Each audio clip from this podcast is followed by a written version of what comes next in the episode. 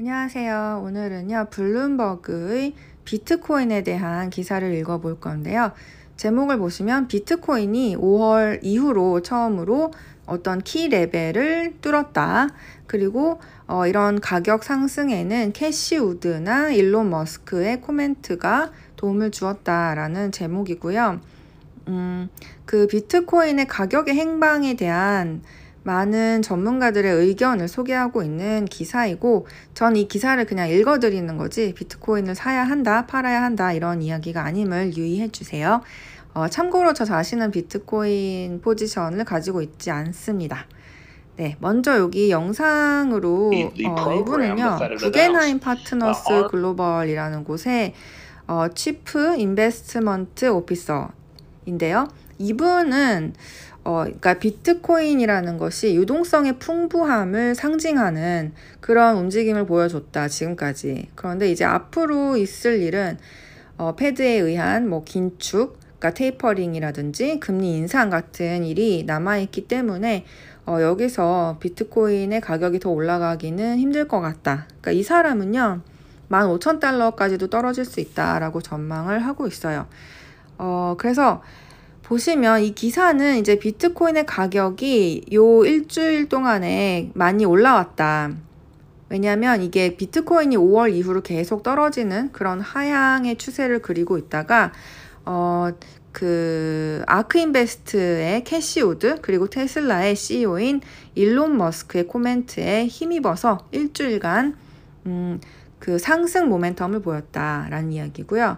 어, 비트코인은 그 여기 제목에서 키 레벨이라고 했던 게 뭐냐면 바로 50일 이동 평균선을 말하는 건데요. 보통 그, 그 차트 보시는 분들은 이런 식으로 분석을 많이 하죠. 50일 이동 평균선 아래에서 한참 머물면 어, 좀 더 하락할 가능성이 있다라고 보기도 하죠. 근데 5월 이후로 처음으로 이 50일 이동 평균선을 뚫고 올라왔다는 거예요. 지난 토요일에.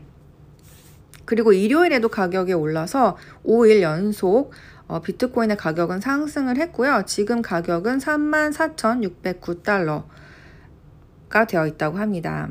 그래서 비트코인은 그 여기 차트를 보시면 4월, 5월 정도의 정점을 찍었다가 계속 하락 추세였기 때문에 여기서 더 빠질 수도 있을 것이다. 그리고 지난 7월 20일에는 저점을 찍었는데요. 3만 달러를 뚫고 내려갔었죠, 잠깐. 그랬기 때문에 그때 이제 더 많이 내려갈 것이다 라고 보는 전략가들도 있었다고 합니다. 하지만 일론 머스크가 더 비월드라는 컨퍼런스에 참가를 해서 어, 비트코인을 긍정적으로 보고 있다는 취지의 이야기를 했어요. 비트코인이 성공하기를 바란다. 그리고 어, 그의 우주 탐사 회사인 스페이스 X도 비트코인을 보유하고 있다라는 코멘트를 했고요. 캐시우드 또한 어, 기업들이 비트코인을 어, 그 자산의 일부 기업들이 비트코인을 자산의 일부로 편입을 해두면 어, risk hedging도 좋고 그 포트폴리오의 다각화가 되어서 좋을 것이다. 어, 라고 그렇게 얘기를 했고요. 그리고 또 비트코인의 신봉자 중에 유명한 사람 중에 하나인 스퀘어의 CEO인 잭 도시도 어, 비트코인은 어, 회복할 수 있을 것이다 라는 코멘트를 했다고 합니다. 그래서 여기 보시면 여기 조금 올라왔죠. 그래서 바닥을 조금 찍고 50일 평균선, 이평선을 뚫고 올라왔다.